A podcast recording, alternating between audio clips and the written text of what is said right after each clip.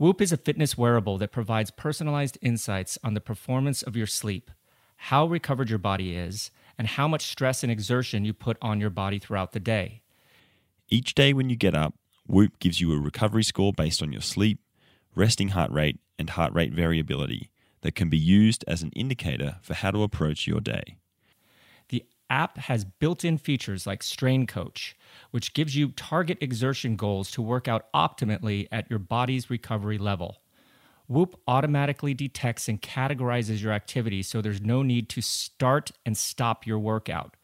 You can analyze your heart rate throughout the entirety of your workout and also track your calories burned, max heart rate, and average heart rate. It's the perfect way to train. The app also has a built in sleep coach, which lets you know how much sleep you should be getting based on your expected activity level for the following day. So you can wake up and be recovered based on your performance goals. Whoop is offering 15% off with the code VELONEWS at checkout. Go to Whoop, W-H-O-O-P dot com and enter VELONEWS at the checkout to save 15%. Sleep better Recover faster and train smarter. Optimize your performance with Whoop today. All right, let me back up. I was, I was talking about when I was I was a point of reference when you were putting your resumes in, and I was getting calls from fire chiefs, and they were saying, "Well, what do you think about Tyler? Would, would you feel comfortable if a guy like Tyler showed up and your house was on fire?"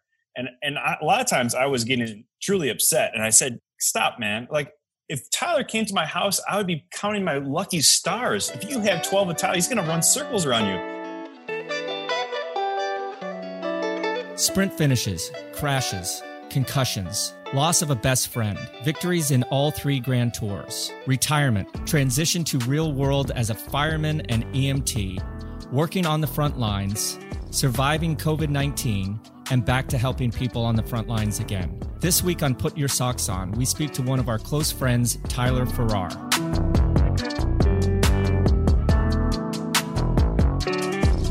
Hello, and welcome to a special episode of Put Your Socks On. No, the silky smooth voice that you are listening to right now is not that of Angus Morton, but myself, Bobby Julich, as Gus is traveling this week. Fear not, as I have recruited the man with the best hair on TV, Tour de France and Olympic veteran, NBC sports commentator, neighbor, and longtime friend, Mr. Christian Vande Velde, to sit in on this being our first co host episode of Fizzo. Christian, how are you doing? I'm doing good, man. Yeah, yeah. I see in your notes you started to put some jabs in me about lack of uh, hair and makeup in the green room, but I'm I'm doing just fine. I'm I'm excited to be here today. Thank you. No, no you know I, I know you're used to bigger things. Um, you know, green room treatment, makeup artist, personal assistant to get you an espresso. But hey, man, we're a, a social distancing podcast, even though you're just down the road. So I hope you can hang with us for uh, for the next hour or so. I'll do my best. Thanks for having me, dude. Big news this week is the U.S. Olympic team long team was selected. Announcement was live stream hosted by your co-worker Christian Steve Schlanger, along with the honorary captain of the Olympic cycling team Patrick Dempsey. Of course, all these riders will not make the final selection when the time comes, but this is a big deal. And congratulations to all the riders and staff that have the opportunity to represent Team USA, hopefully next year in Tokyo 2021. So on the women's mountain bike side, we've got Kate Courtney, Lea Davison, Chloe Woodruff, Erin Huck, Haley Batten, and Hannah Finchamp. And in the men's mountain bike, we have Christopher Blevins and Keegan Swenson. In the women's road, Chloe Dygert, Coryn Rivera, national champion Ruth Winder, Taylor Wiles, Leah Thomas, Lauren Stephens, Catherine Hall, former world time trial champion Amber Neben, and Krista Doebel-Hickok.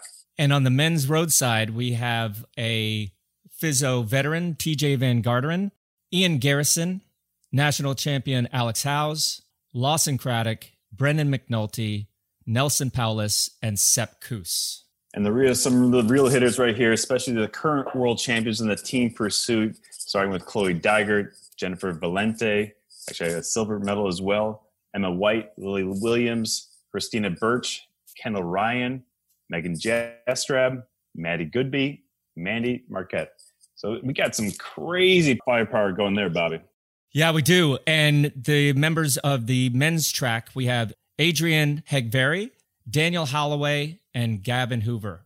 Yeah, like I said, not all these riders are going to be able to represent the USA, but man, we've got some talent there spread all over all disciplines. I'm pretty excited about that.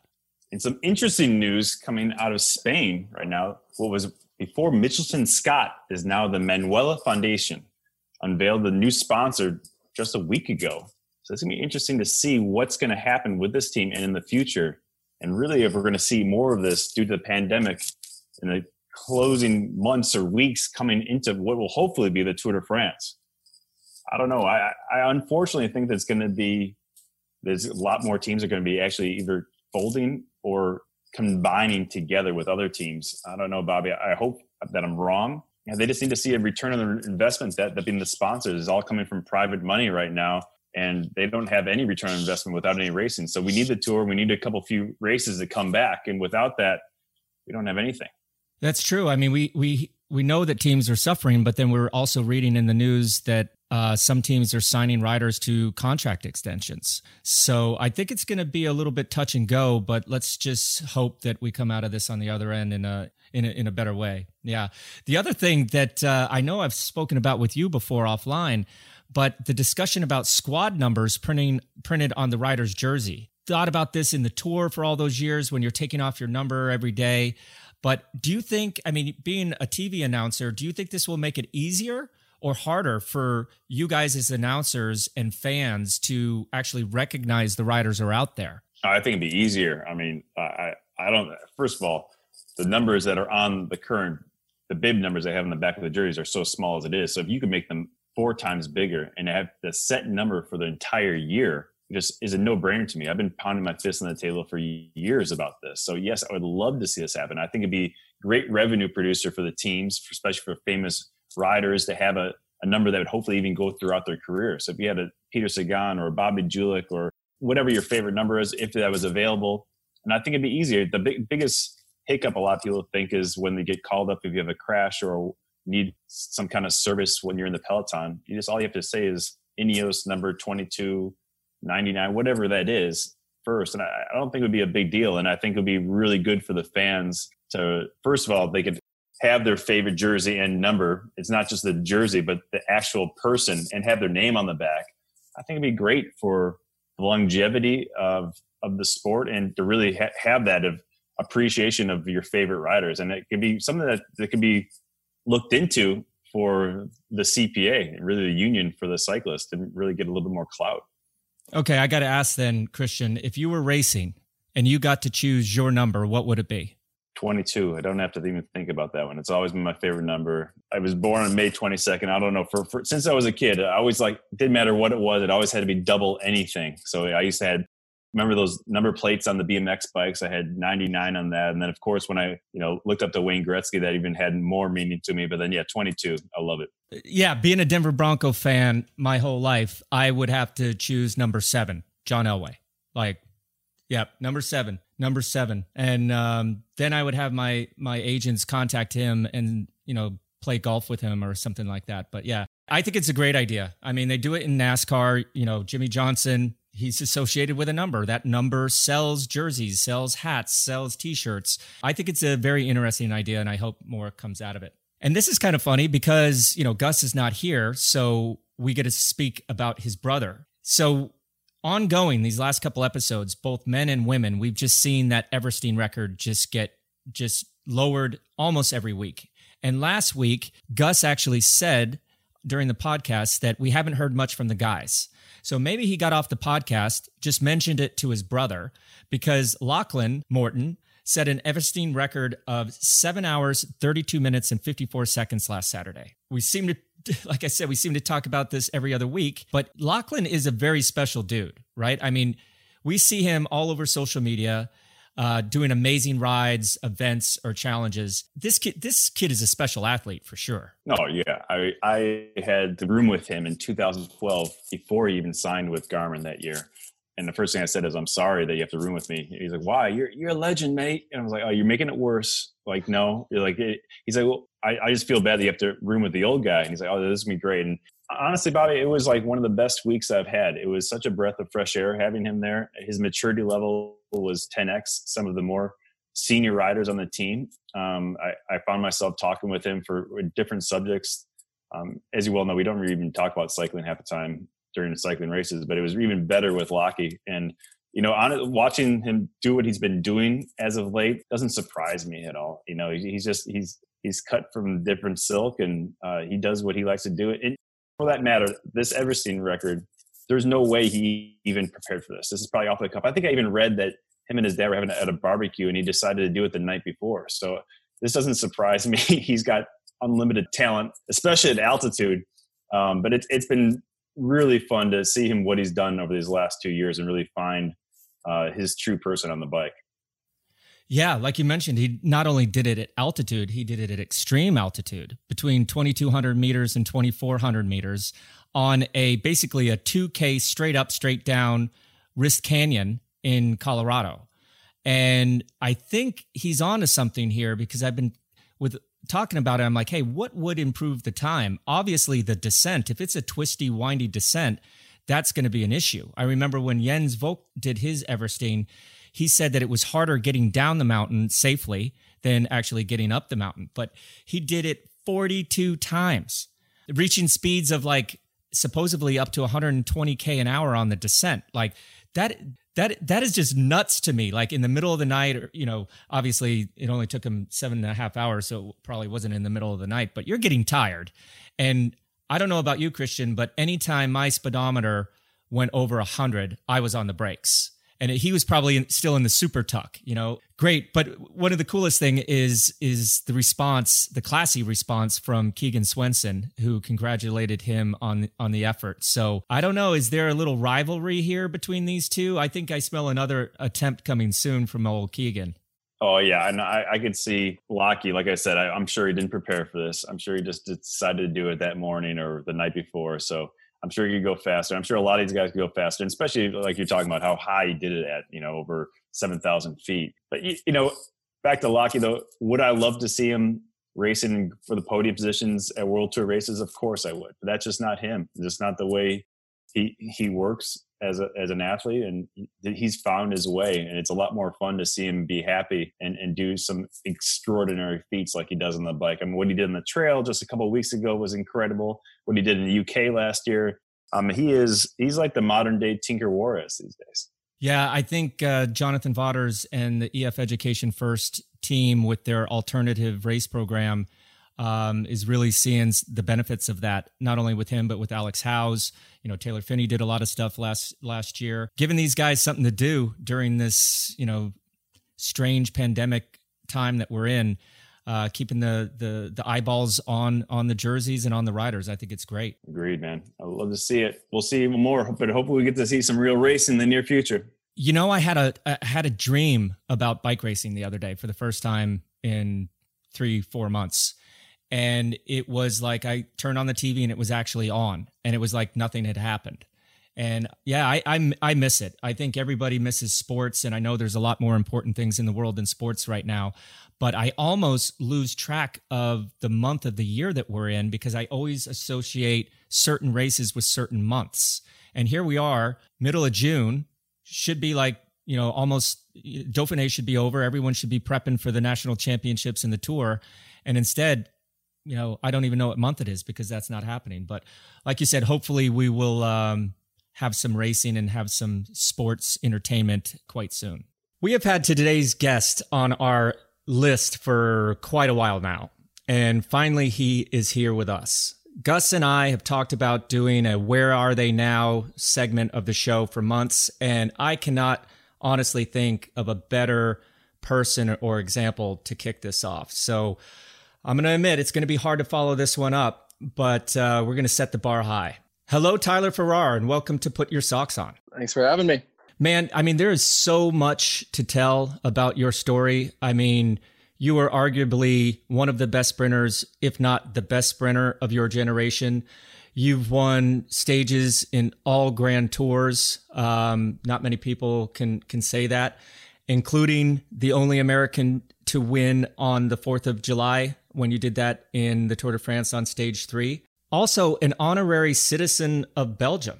Kind of, kind of a lot, lot to uh, to take in there. But tell us about your start in in cycling, and um, is it true that you won the Tour of L'Abitibi in in 2012? 2002. Uh, yeah, I did. yeah, I just I I grew up riding bikes. Um, my parents both rode bikes, not competitively, just for fun. Um, and I grew up in an area that was amazing for it. Um, and I was a super competitive little kid. I just wanted to be in sports. Uh, I'm also terrible at like every traditional American sport. Uh, if it involves a ball, it doesn't go well.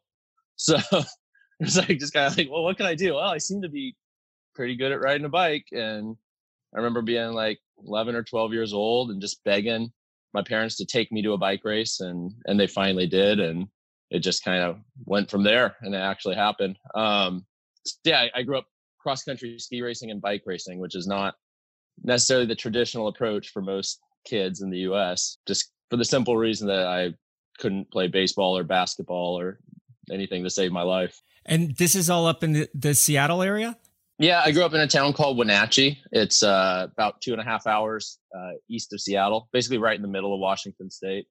And it's, I mean, it's a mountain biking mecca. It's got amazing road riding. It's, you know, kind of a, a smaller town. Um, it's grown a lot now, but when I was a kid, it was pretty small and just kind of recreation paradise there. You know, it's right up in the Cascade Mountains. So, I mean, I grew up like hiking and mountain climbing with my dad a lot too. Um, so just my whole kind of childhood life was built around like endurance activities. So you started off in in the US scene with Jelly Belly and then went to Maxxis. But in in um, 2006 you signed with Cofidis. Mm-hmm.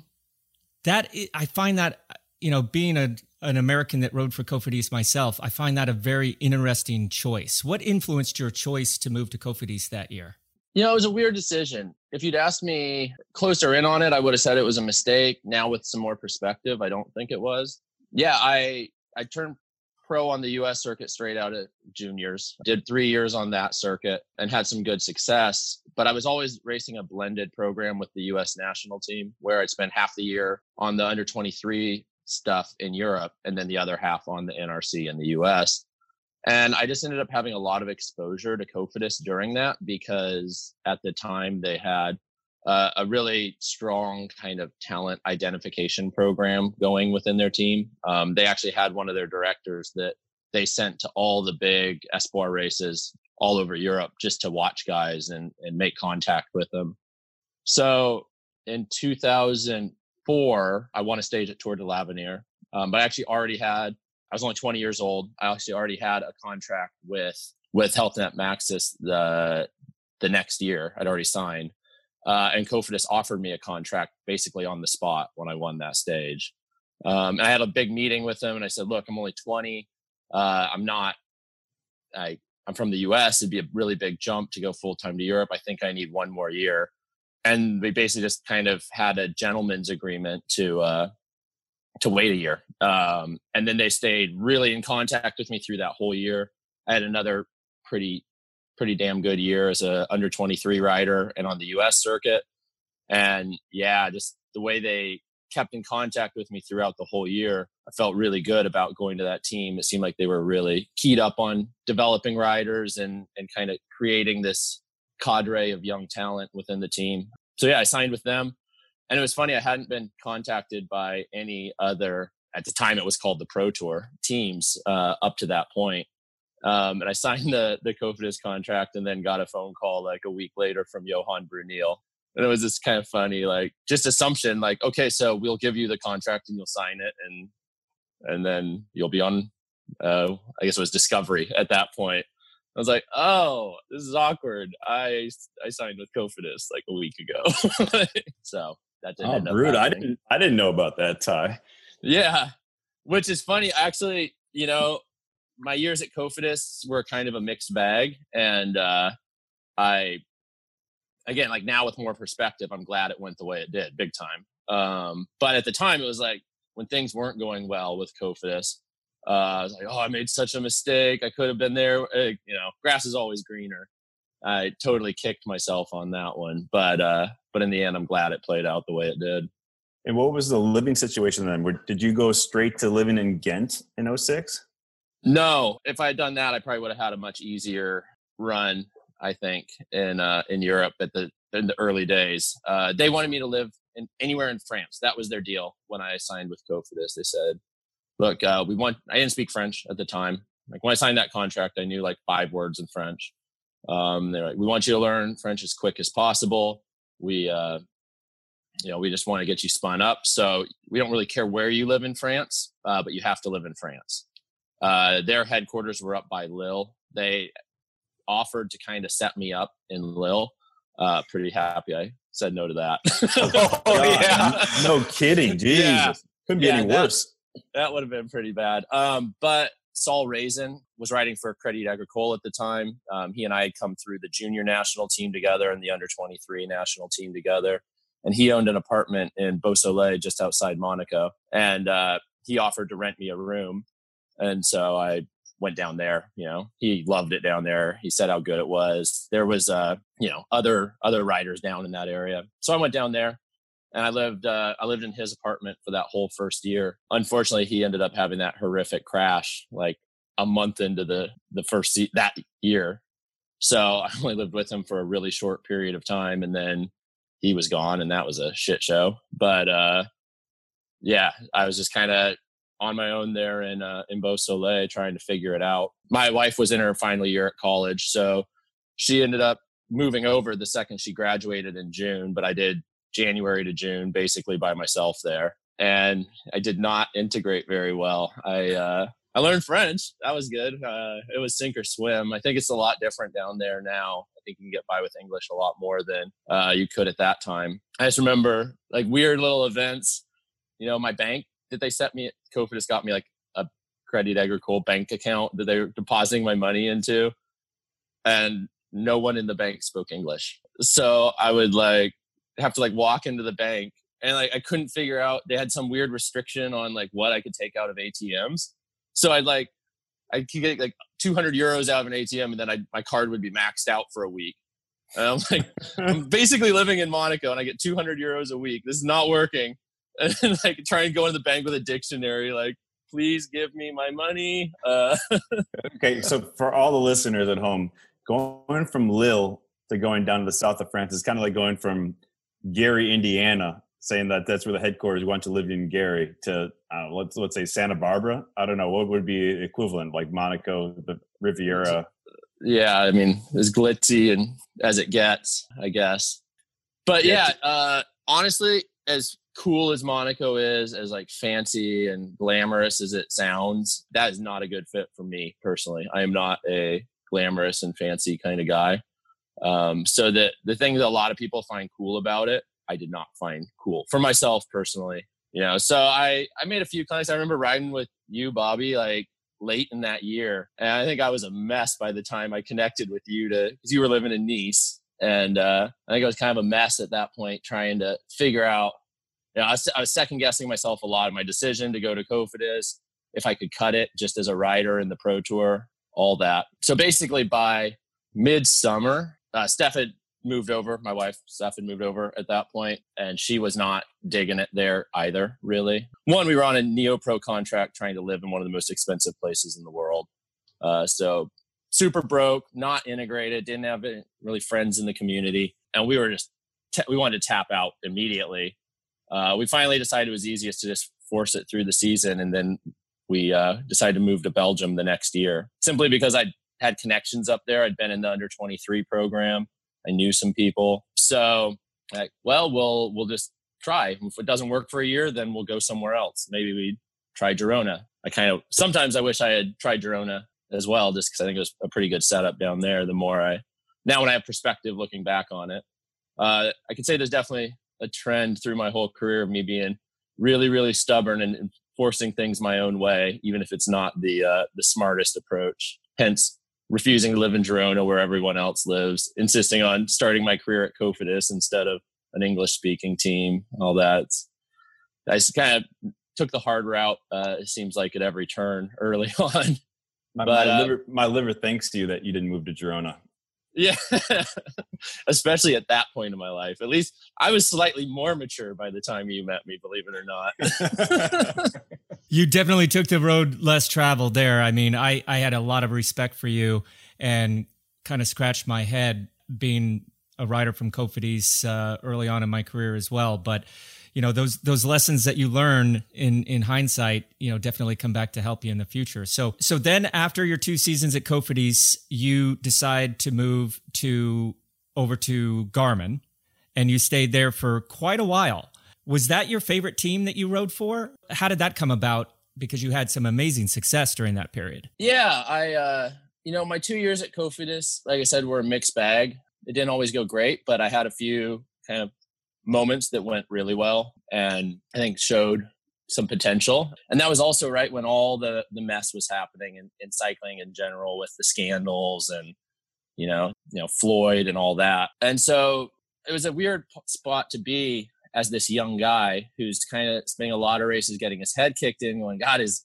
is like, you know, is doping the only route to success in cycling? Is that what do you do? I mean, what where do you go as for a team that isn't going to make you do that. It was it was a weird place to be. And then uh, when Jonathan Vaughters contacted me that he was, you know, it wasn't that Slipstream Garmin didn't exist before, but they were a little team. They were like a development team. And, you know, 2008 was the year they made the jump to the big time. So when he contacted me for that, it was it was super exciting because the whole ethos of that team was was kind of not going down that road, um, which was very appealing to me. And yeah, I got there and, you know, it took that team had growing pains for sure because it was such a different approach to cycling in general. Some of those I think were easier for me than maybe more established guys on the team. I don't know. Uh, I was still young enough that maybe I could not get thrown by just how weird that team did things at times. But I loved it. Yeah, it just ended up being a good fit. Maybe not even as much from a management standpoint, but just from the group of writers that he put together.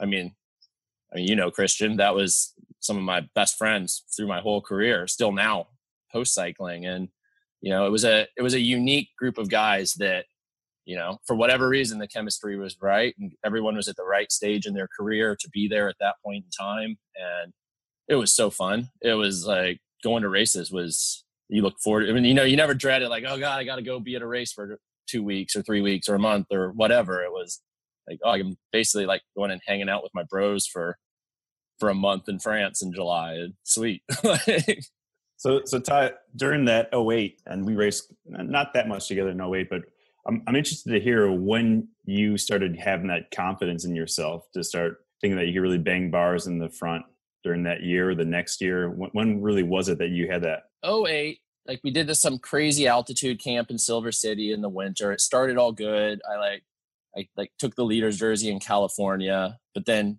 dropped out in the leaders jersey because I was sick in like February.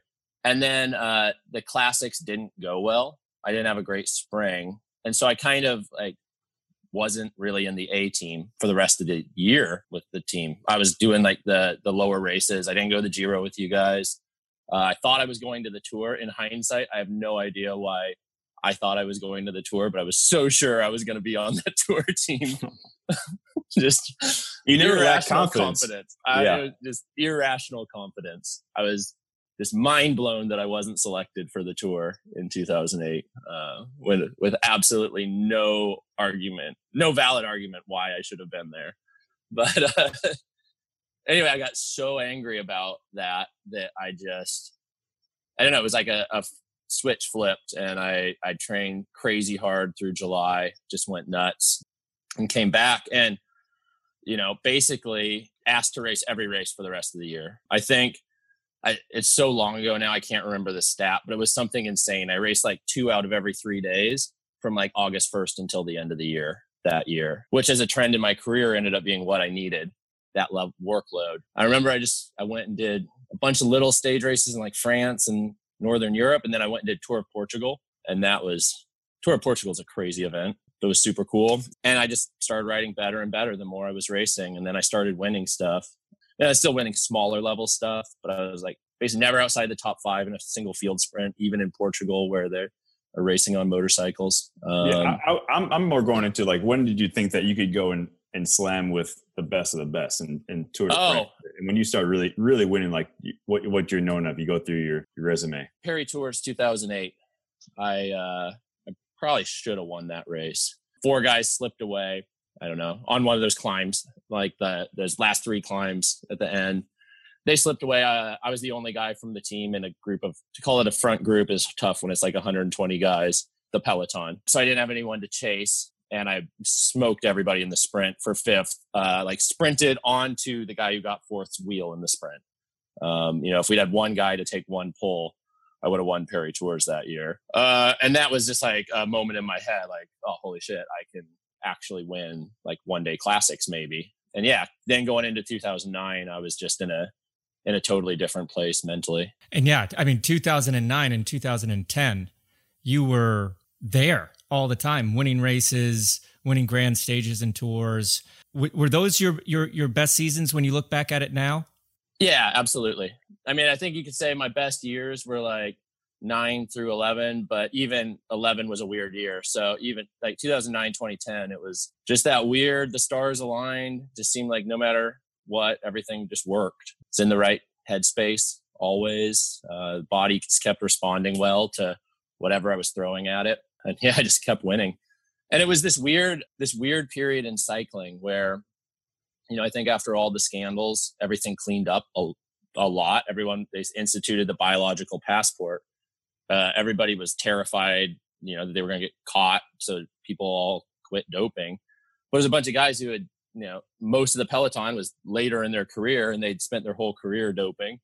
And I don't think they could perform. They didn't understand how to train clean. They didn't understand how to race clean. Mentally, I think it was too hard for them. So I think there was this window for me in those years where it was like, you know, I was talented enough and I was racing against a bunch of guys who had kind of, in a way, broken their engines or at least mentally broken themselves. It was it's such a hard transition for them to be, you know, not on on go juice all the time. And yeah, it just worked. Uh, and it worked for a few years, but then every year more young guys were coming along who that wasn't a new thing for them. They'd spent their whole life doing it the right way. And, you know, I think that, uh, you know, cycling got a lot slower in 2009 10 and then it got a lot faster again not because of drugs this time but because of guys who actually trained scientifically and and who did things right. But you as a sprinter you know when you look at yourself your physiology is that of a sprinter. And you're up there now you have your headspace right you're feeling good you're confident you know things are going in the right direction. So you're winning sprints. But for me you know you were on a number of Grand Tour winning team time trial teams.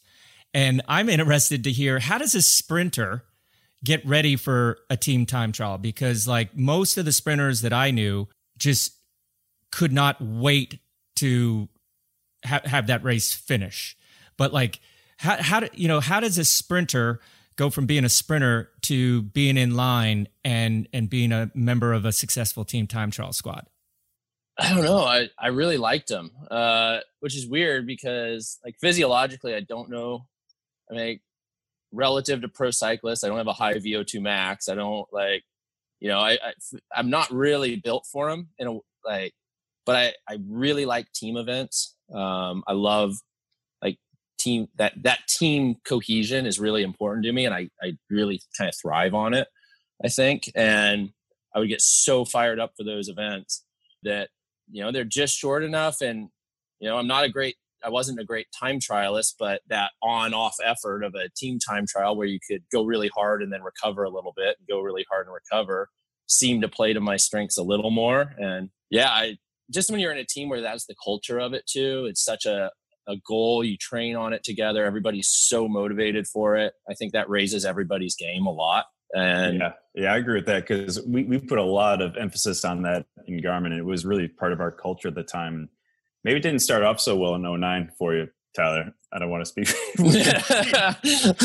yeah, that was one of the worst team time trials of my career at the 09 tour. But uh, we'd had some pretty good ones like at the 09 Giro before that. So yeah, and then, and then you paid me back later on. But uh, then, of course, you know, you fast forward to 2011, the, the day before you won your stage on July 4th in the Tour de France, winning that was probably one of the biggest coups that ever happened at Garmin. You know, you, you go from what you were stating about what 08 looked like at Slipstream till winning the team time trial and having the yellow jersey with Tour.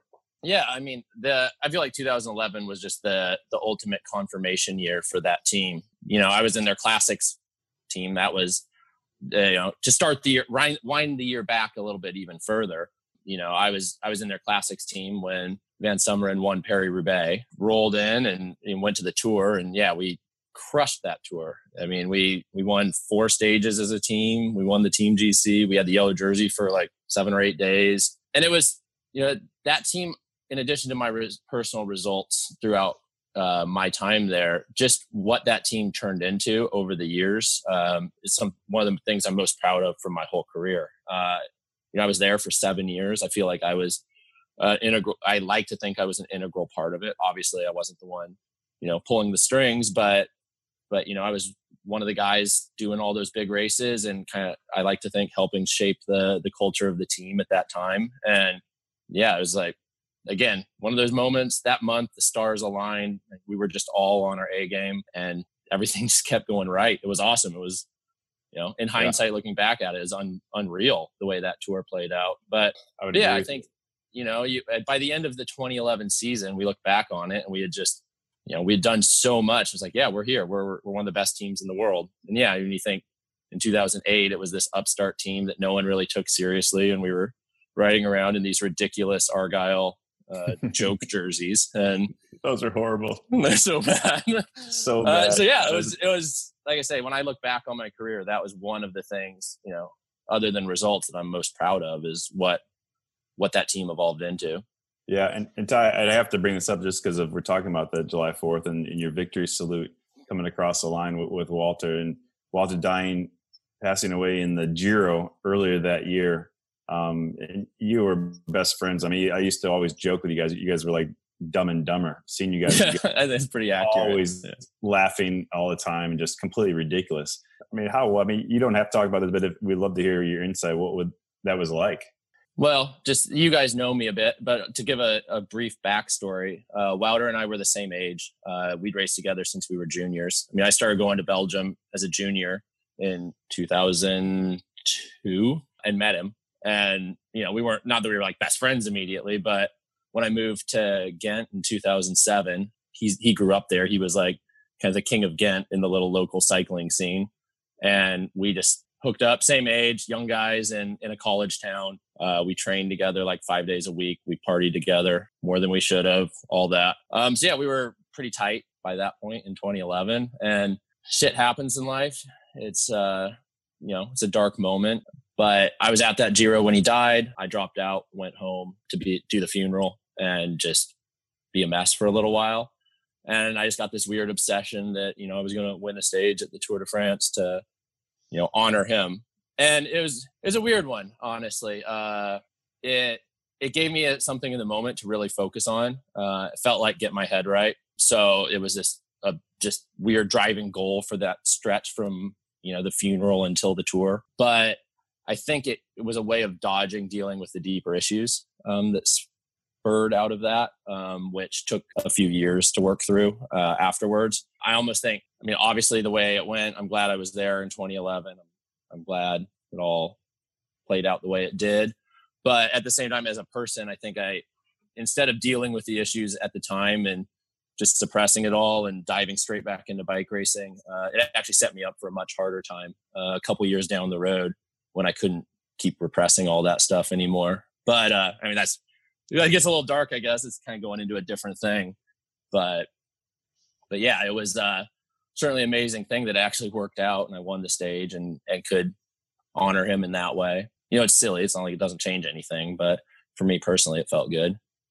No, it was a, it was a, it was a massive moment for, I mean, for all of us. I mean, it was July 4th as American. It's the last time Americans won a, a stage in the Tour de France and just seeing that picture up there still to this day is, ooh, I mean, you talk, yeah. I got, I got goosebumps talking with you talking about right now, but, um, onward, talking about other things about the just differences, the way you prepared things and having your own way. Um, you were one of the early adapters as, as, well as for weightlifting. I remember you sending me just ridiculous pictures, like on the Tuesday before you got on the plane to come to the tour, deadlifting or snatch or whatever, cleaning something obnoxious. Um, do you think that was a, a big thing? Do you, you, think that was part of your process that helped things out? Yeah, absolutely. Uh, I mean, I I doubt there's like any sprinters in the world tour who aren't lifting weights year round right now.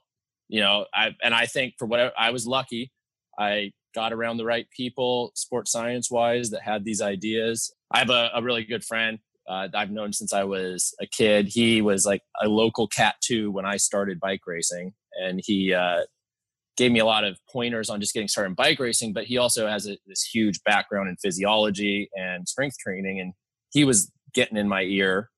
You know, I mean, when I was writing for Health Net, like you gotta lift weights, you gotta lift weights, you gotta do this, you gotta do that. That was just his ideas, and you know, I I was always kind of the leading edge of that. I was lifting weights in the winter always, but then I by 2007 I started lifting year round, and that was also when my sprint all of a sudden got so much better. And you know, I think it's it was one of those silly dogmas in cycling. Um, oh, you can't lift weights; you'll get too big and you'll hurt yourself, and this and that. You know, there's so many dumb things like that, and uh, luckily I thought outside the box on those. And yeah, I I lifted hard year round. I would set like a deadlift PR a week before the tour yeah, and then you, I know sent, was, you sent me like a picture, like, yeah, this is PR. Never did it. Tuesday. The, the, race starts on Saturday. Yeah, you, you got to keep on moving around. And then end of 2012, I remember he, some unfortunately had a big string of some gnarly crashes for a while, and it really seemed like that really kicked off. And we've talked about this many times um, just about concussions and like when you really recover for something like that. Um, why don't you talk us through a little bit of that and what we think that could be maybe bettered within the sport or monitored a little bit? So in 2012, uh, I in the Tour of Britain had a massive crash uh, in in one of the sprint on the first stage. Uh, like smashed my helmets to bits. Got up, rolled across the finish line. I don't remember any of this, but apparently it was totally normal. Uh, the race doctor checked me out, said I was fine got on the team bus. We drove however many hours to the hotel and didn't talk to anyone on the team bus. Got off the team bus and just classic concussion, just on a loop. What happened? Where are we? What happened? Where are we? like, oh, Tyler's Tyler's not okay. So I, again, I don't remember any of this. Uh, they got me all checked out. They said, "Oh yeah, yeah, a concussion." And apparently, in uh, the team's infinite wisdom, they gave me the option that you can't fly for 48 hours if you have a concussion. So they gave the super concussed guy the option of uh, you can either get we'll get you a hotel room for two days here and then you can fly home, or you can just take the train home tomorrow. And I'm in like northern England. There's like four changes, multiple trains to get back to Belgium. And by yourself?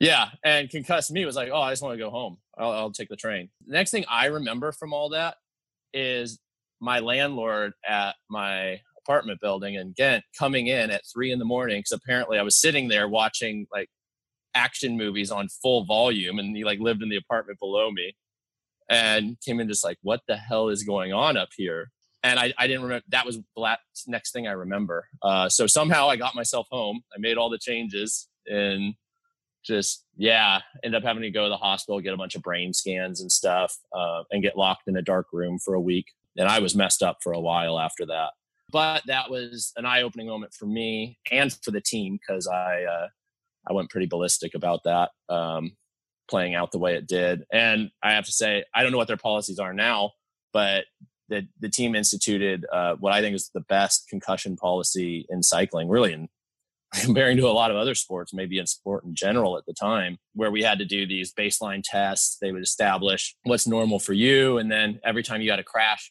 that damaged your helmet, you had to be tested again. And it was a, a really effective policy. So, as in every sport, no one took concussion seriously until a few years ago. You know, everyone just shrugged it off. Oh, you got your bell rung. Oh, you got knocked out. Ha ha ha. Like, we'll get back on your bike, keep racing. like, yeah, know, and, and, and and a psychopath like yourself, you, who thinks that they're invincible, it doesn't. Yeah. They don't care. If you if you told you that you could race without a helmet, you could go faster, you would have done it. Oh, I would just because he told me I look cooler, I would have done it. I didn't even need to go faster.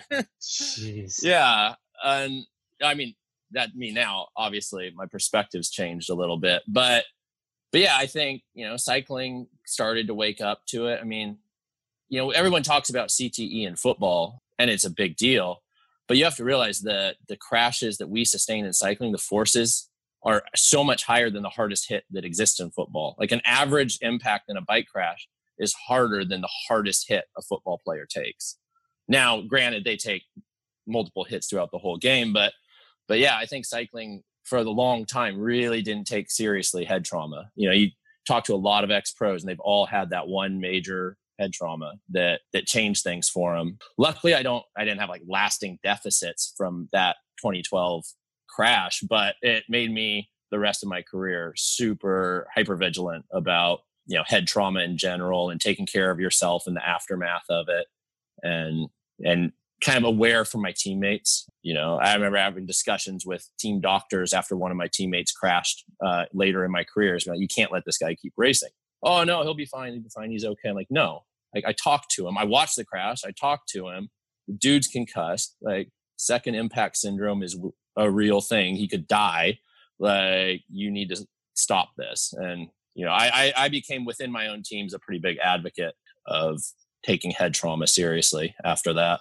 And you have to be have to be proud of that. I mean obviously it takes that one person to kind of start you know that that process going which it sounds like your your team at that time did. But to get to to kind of like bookend this we talked about you being on Cofidis kind of you know young green kind of suffering finding your your legs at at garmin tell me a, tell me a little bit about your final couple years on dimension data did you feel like you took more of a mature teammate mentor role there in the last couple years of your career i stopped being a top sprinter in 2013 in reality not in my head but in reality you know, I, w- I was definitely a second tier sprinter um, at that point, uh, moving forward. But I still kind of chased my tail for a couple years, trying to still be the guy I was in 2010, 2011.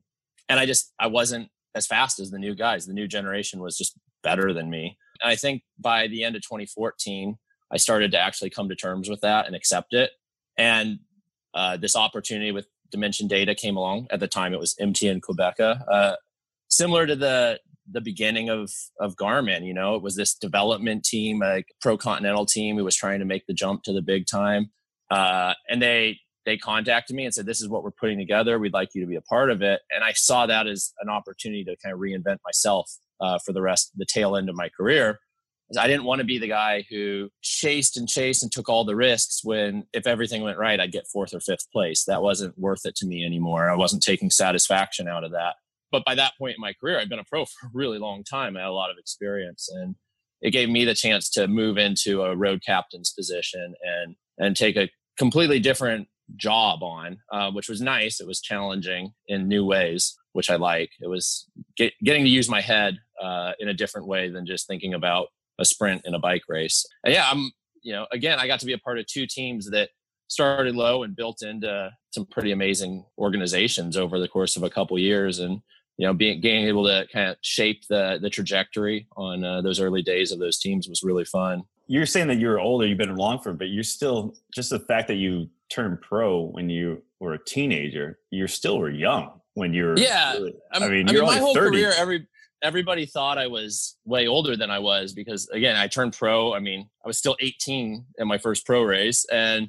you know, I, I ended up hanging out like with you guys. Like I hung out with an older crowd, and after a while, everyone just assumed I was the same age as everybody I was hanging out with. And when I retired, going like, yeah, I think it's time to hang it up. You know, I've been a pro for how many years? 15 years. You know, that's a good long career. People are like, and but then like people who didn't know me went through my whole career, like, you're 33 years old. That's the dumbest thing I've ever heard. I'm like, I'm tired, guys. I'm. it's yeah. it's time to hang this up. So yeah, I think. And, and you did quietly as well, Ty. I mean, you were I mean, you were never had a, a presence on social media, nothing. They're zilch. I mean, the only people that ever had access was with us within within the team bus, or you did the random interview with somebody that you felt comfortable with, and even then, you were, probably weren't giving much away, so you just kind of went away. And but you already had this new life waiting in the wings, and you're like been quiet about that. You didn't tell anyone about that either. Oh yeah, I've been I've been laying I've been laying bricks on that foundation for a couple years when I when I pulled the trigger and uh and quit cycling. I love bike racing. I love I love having goals. I love like you know having an objective that I was preparing for and building towards. I really love being a part of a team that had an objective that we were preparing for and building towards that was what I got off on in, in cycling, you know, like like just goal setting and achieving those goals. I hated any aspect of publicity or celebrity or any of that. Like I remember I was still like it was great in the peak years of my career being on the team with you because we'd go to the tour and everyone wanted to talk to you and David Millar and and Ryder and I could just kind of like fly under the radar and do my thing. Uh, you know, it it I hated I hated talking to the press. I was so uncomfortable with it. I don't know. I could fake it, but but it wasn't it wasn't something I I craved. It it, it made it hard for me, and I mean that's why I was never on social media. I don't I don't want publicity. I just want to do my thing. I want to live. You know, I want to live my life. I'm, I'm I don't keep it secret from my f- friends what I'm doing. It's not that. It's I just don't need to broadcast it. And and yeah, I, I you know, I, I hated the celebrity aspect. Why, why don't you, why don't you, why don't you start talking about what, what those lane of bricks were all about and explain that a little bit, what you're doing last year in Dimension. Yeah. Um, so, you know, I was, I was writing for, for DD, uh, those last years. I was really enjoying the team captain's role.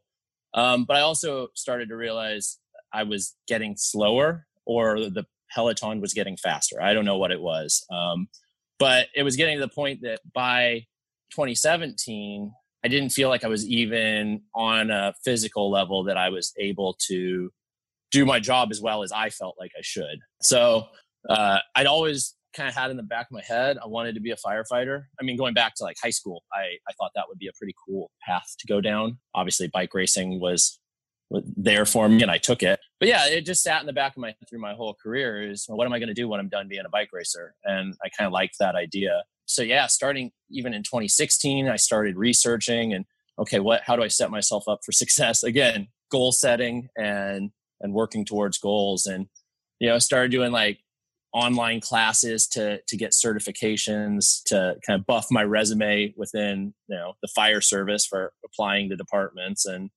and learning as much as I could. And yeah, in 2017, I was like, by mid season, I just realized it wasn't working anymore. And I still had a year of contract left. And I ended up having to have that awkward meeting with management, uh, luckily, who I had a really good relationship with, and said, look, as the team captain, if you want me to give my input on selecting riders for teams, I wouldn't select myself. Like, you got more guys who are better than me. Uh, I was like, I think we, you know, it's not that I don't want to be here with you guys anymore. I just don't want to be here anymore. Period. You know, I got them to. They let me out of my contract a year early. Well, let you um, wait a um, second. Wait, let's back up. You don't. You had. You're going to get paid like a significant amount of money next year, and you you walked away from it. Let's put it that way. Yeah, I was getting a raise the next year. Um, yeah, come on. I was on one of those like two stage contracts. Uh, but no, I I didn't like it anymore. I wasn't happy. Uh, I really wasn't happy. I mean, Christian, you know me I'm one of the most competitive people ever. I think I, I hate not winning or being a part of winning. And I didn't feel like I was even contributing to the team anymore. I was just miserable at bike races because I did. I just felt like I was hanging on for dear life and I was just chasing my tail. And like I said, I didn't want to be doing it anymore when it was like that. I didn't take pleasure in it. And I think there's an interesting thing, and I've watched a lot of guys when they retire when you start thinking planning too hard for the future, that's an indicator that things are going to start going downhill in bike racing. And I think I'd already planned too hard for the future in a way. And I was so eager to get started on that aspect of it that yeah, the, it all just lined up. I, I didn't think doing another year was right for me. I also, you know, I had some big crashes throughout my career. Uh, I think in ways I was famous for big crashes, but somehow it skated through it without really that life altering injury but isn't that what it is? I mean, I think every pro cyclist has that moment when he's done. And I always tell people, hey, listen, you got to make sure that you leave it all out on the road, or you're going to definitely have some regrets moving forward. Your transition from retirement into real life is, for me, uh, despite all your amazing accomplishments, your trials and tribulations throughout your career, that transition to me is so much more important in such a bigger part of the story. Like Christian said, you left money on the table to come home, to pay your own way, and to addition to become a fireman and and and an EMT. Like this is not a normal thing that selfish cyclists and we're all selfish. Ask our wives, ask our kids, you know, we're probably the most selfish athletes on the planet. but like you just totally broke the mold there. And to me, that's the most interesting thing about you is going from one of the best sprinters, if not the best sprinter of your generation, and then wanting to help people. I mean, tell tell us a little bit about that transition from being the star athlete to basically having to audition and pay your own way to become part of the you know our frontline defense, especially now during this pandemic. Yeah, in the early part of my cycling career, I was just focused on cycling. I mean, I just wanted to win bike races. I was in the zone. Um, but as my career went on, I think I I started to struggle with the fact of how selfish being a professional athlete is. Just period. I mean, your job is to train and eat right and sleep right and just baby yourself at all times. it's fun. It's it's really fun. But I, I did really struggle with that. I felt like I wasn't doing anything kind of useful in ways that I felt like I could be, uh, the ways that I wanted to be. And, you know, there, there's a lot of cool things you can do, like charity wise and this with your celebrity, but I spent an entire career avoiding any form of celebrity. So I didn't feel like that was a good route for me to do to try to, to make, you know, real impacts on the world. The more I started researching, the more I realized just what a good fit it was going to be for my personality, what I wanted to do with the rest of my life, uh, how I wanted to approach things. And I just I kind of viewed it as a way to to yeah make make a positive impact, but not not in a flashy way. It's not that I don't I don't want to. I'm I'm not I'm not trying to like ooh look at me I'm making a positive impact. Just like you know be there and and do the do what you can, do the right things, and and yeah, it, it ended up being a crazy easy transition for me. Like culturally, there's so many weird overlays between being on a professional sports team and being on a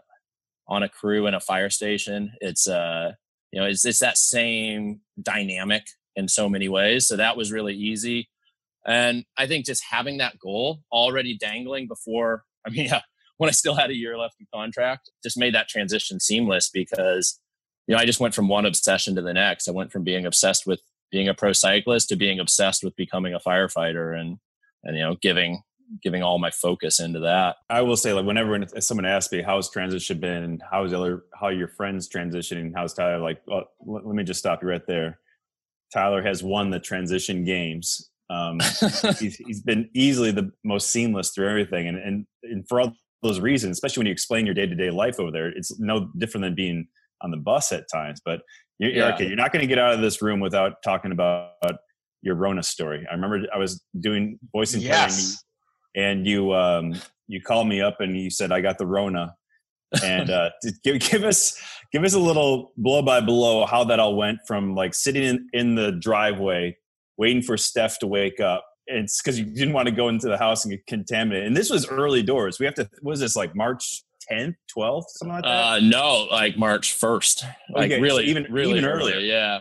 So obviously, you know, that had been rumbling in the news since you know January over over in Asia. Uh, it wasn't that people didn't know it existed, but we were going to work, just doing everything as normal, following our normal protocols on all our medical calls and all that. And then uh, came into onto duty one morning and had all these okay, like whole new thing. When you show up, you have to like decon this whole rig. It's like what's going on? Like all these new like, like all of a sudden all our rigs were being treated like a like a hazmat scene, and uh, it was like like what is this and basically we found out that uh, coronavirus had entered uh, our community where we serve very badly. We ended up being one of the early epicenters in the us so we ended up like a third of our department had been exposed um, without even knowing it before we were wearing all the proper ppe because we were treating these patients who were positive and we didn't know yet. We didn't even know it was in america.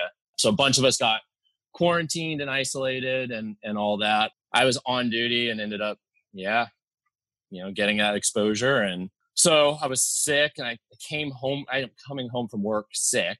Uh, I could just, you know, feel it coming on. And, uh, you know, I didn't know I had it yet, but I had this, I had symptoms and they're like, yeah, you need to isolate yourself. And yeah, I pulled up into the driveway and, you know, I, we, uh, we do shift change pretty early. My, my wife and my kid were still asleep and just like, uh, okay. And I like dove into our guest bedroom and sent her a bunch of messages like, "Don't come in here.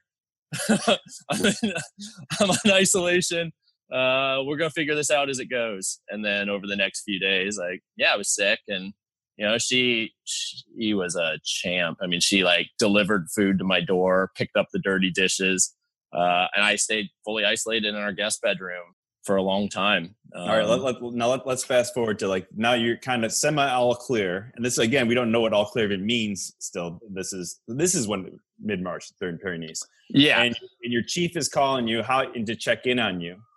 well, the best part is biking.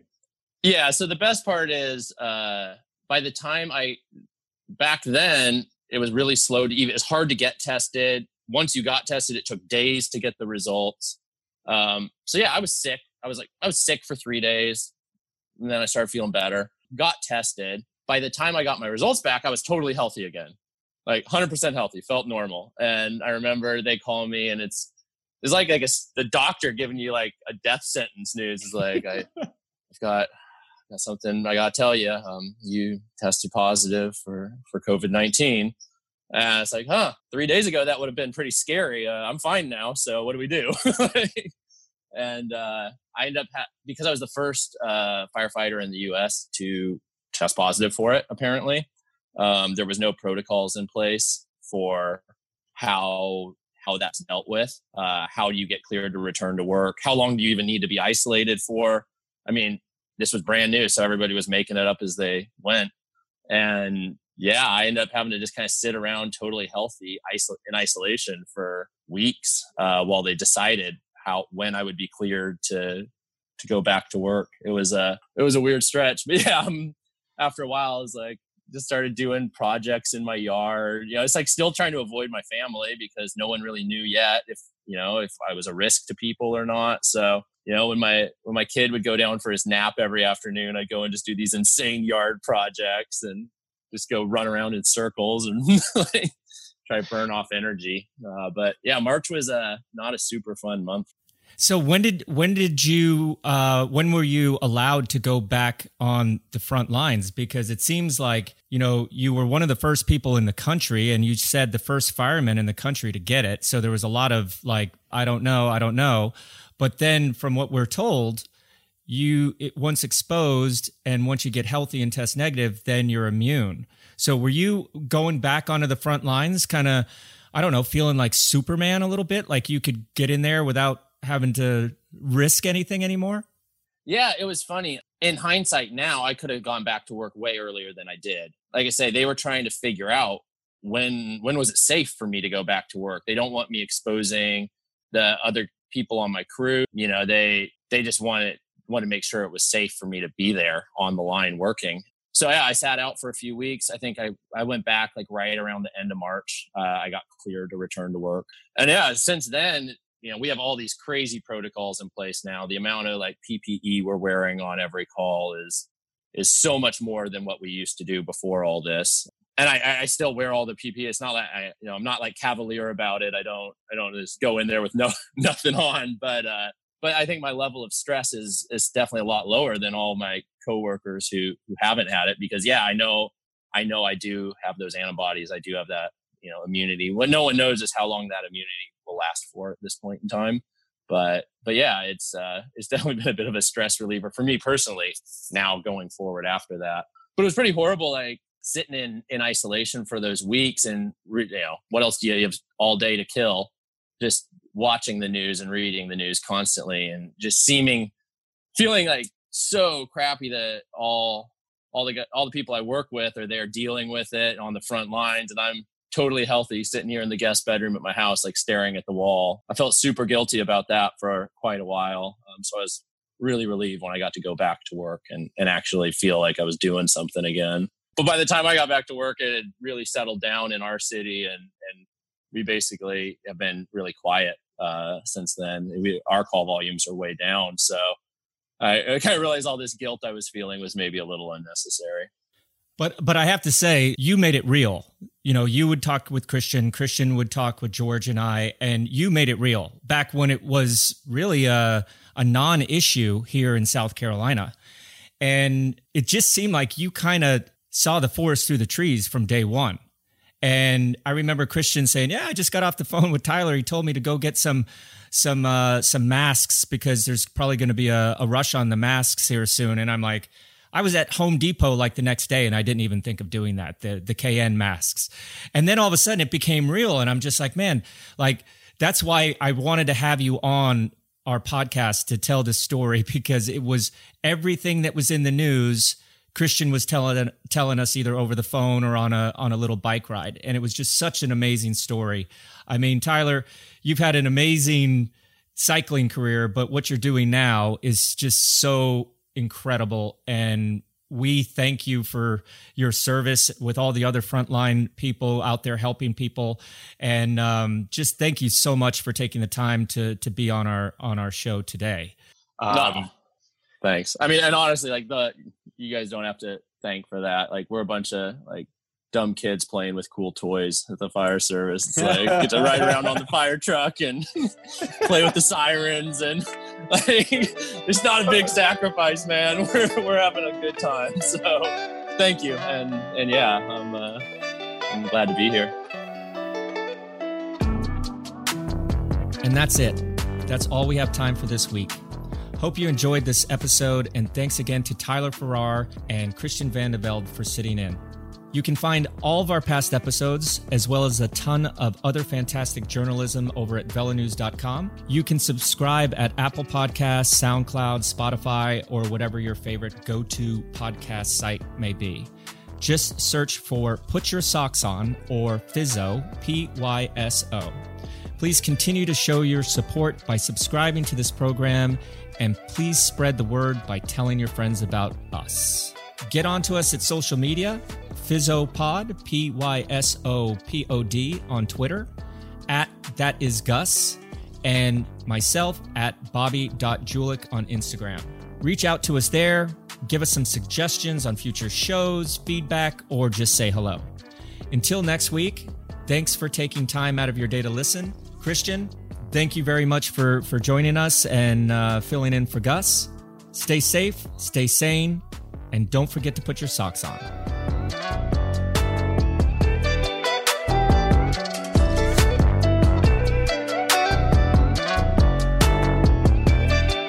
So I was just wondering if if if you let on to what your true past was like, what you your true identity is, what's going on between your two ears these days in in, in the firehouse, or have you just been keeping it low as a as a neo?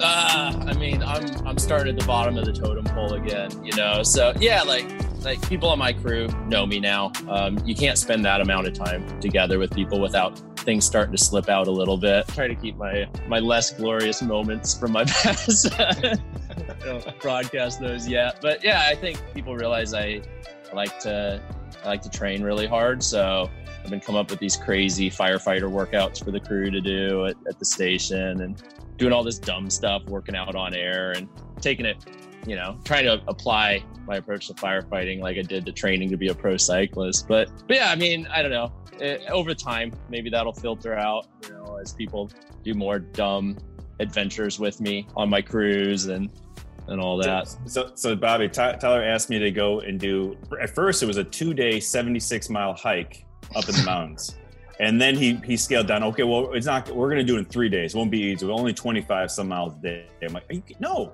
no way.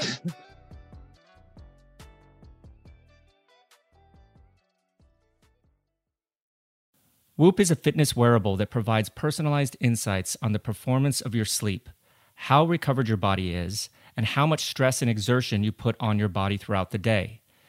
Each day when you get up, Whoop gives you a recovery score based on your sleep, resting heart rate, and heart rate variability that can be used as an indicator for how to approach your day The app has built in features like Strain Coach, which gives you target exertion goals to work out optimally at your body's recovery level. Whoop automatically detects and categorizes your activity so there's no need to start and stop your workout. You can analyze your heart rate throughout the entirety of your workout and also track your calories burned, max heart rate, and average heart rate. It's the perfect way to train. The app also has a built in sleep coach, which lets you know how much sleep you should be getting based on your expected activity level for the following day. So you can wake up and be recovered based on your performance goals. Whoop is offering 15% off with the code VELONEWS at checkout. Go to Whoop, W-H-O-O-P dot com and enter VELONEWS at the checkout to save 15%. Sleep better Recover faster, and train smarter. optimize your performance with Whoop today.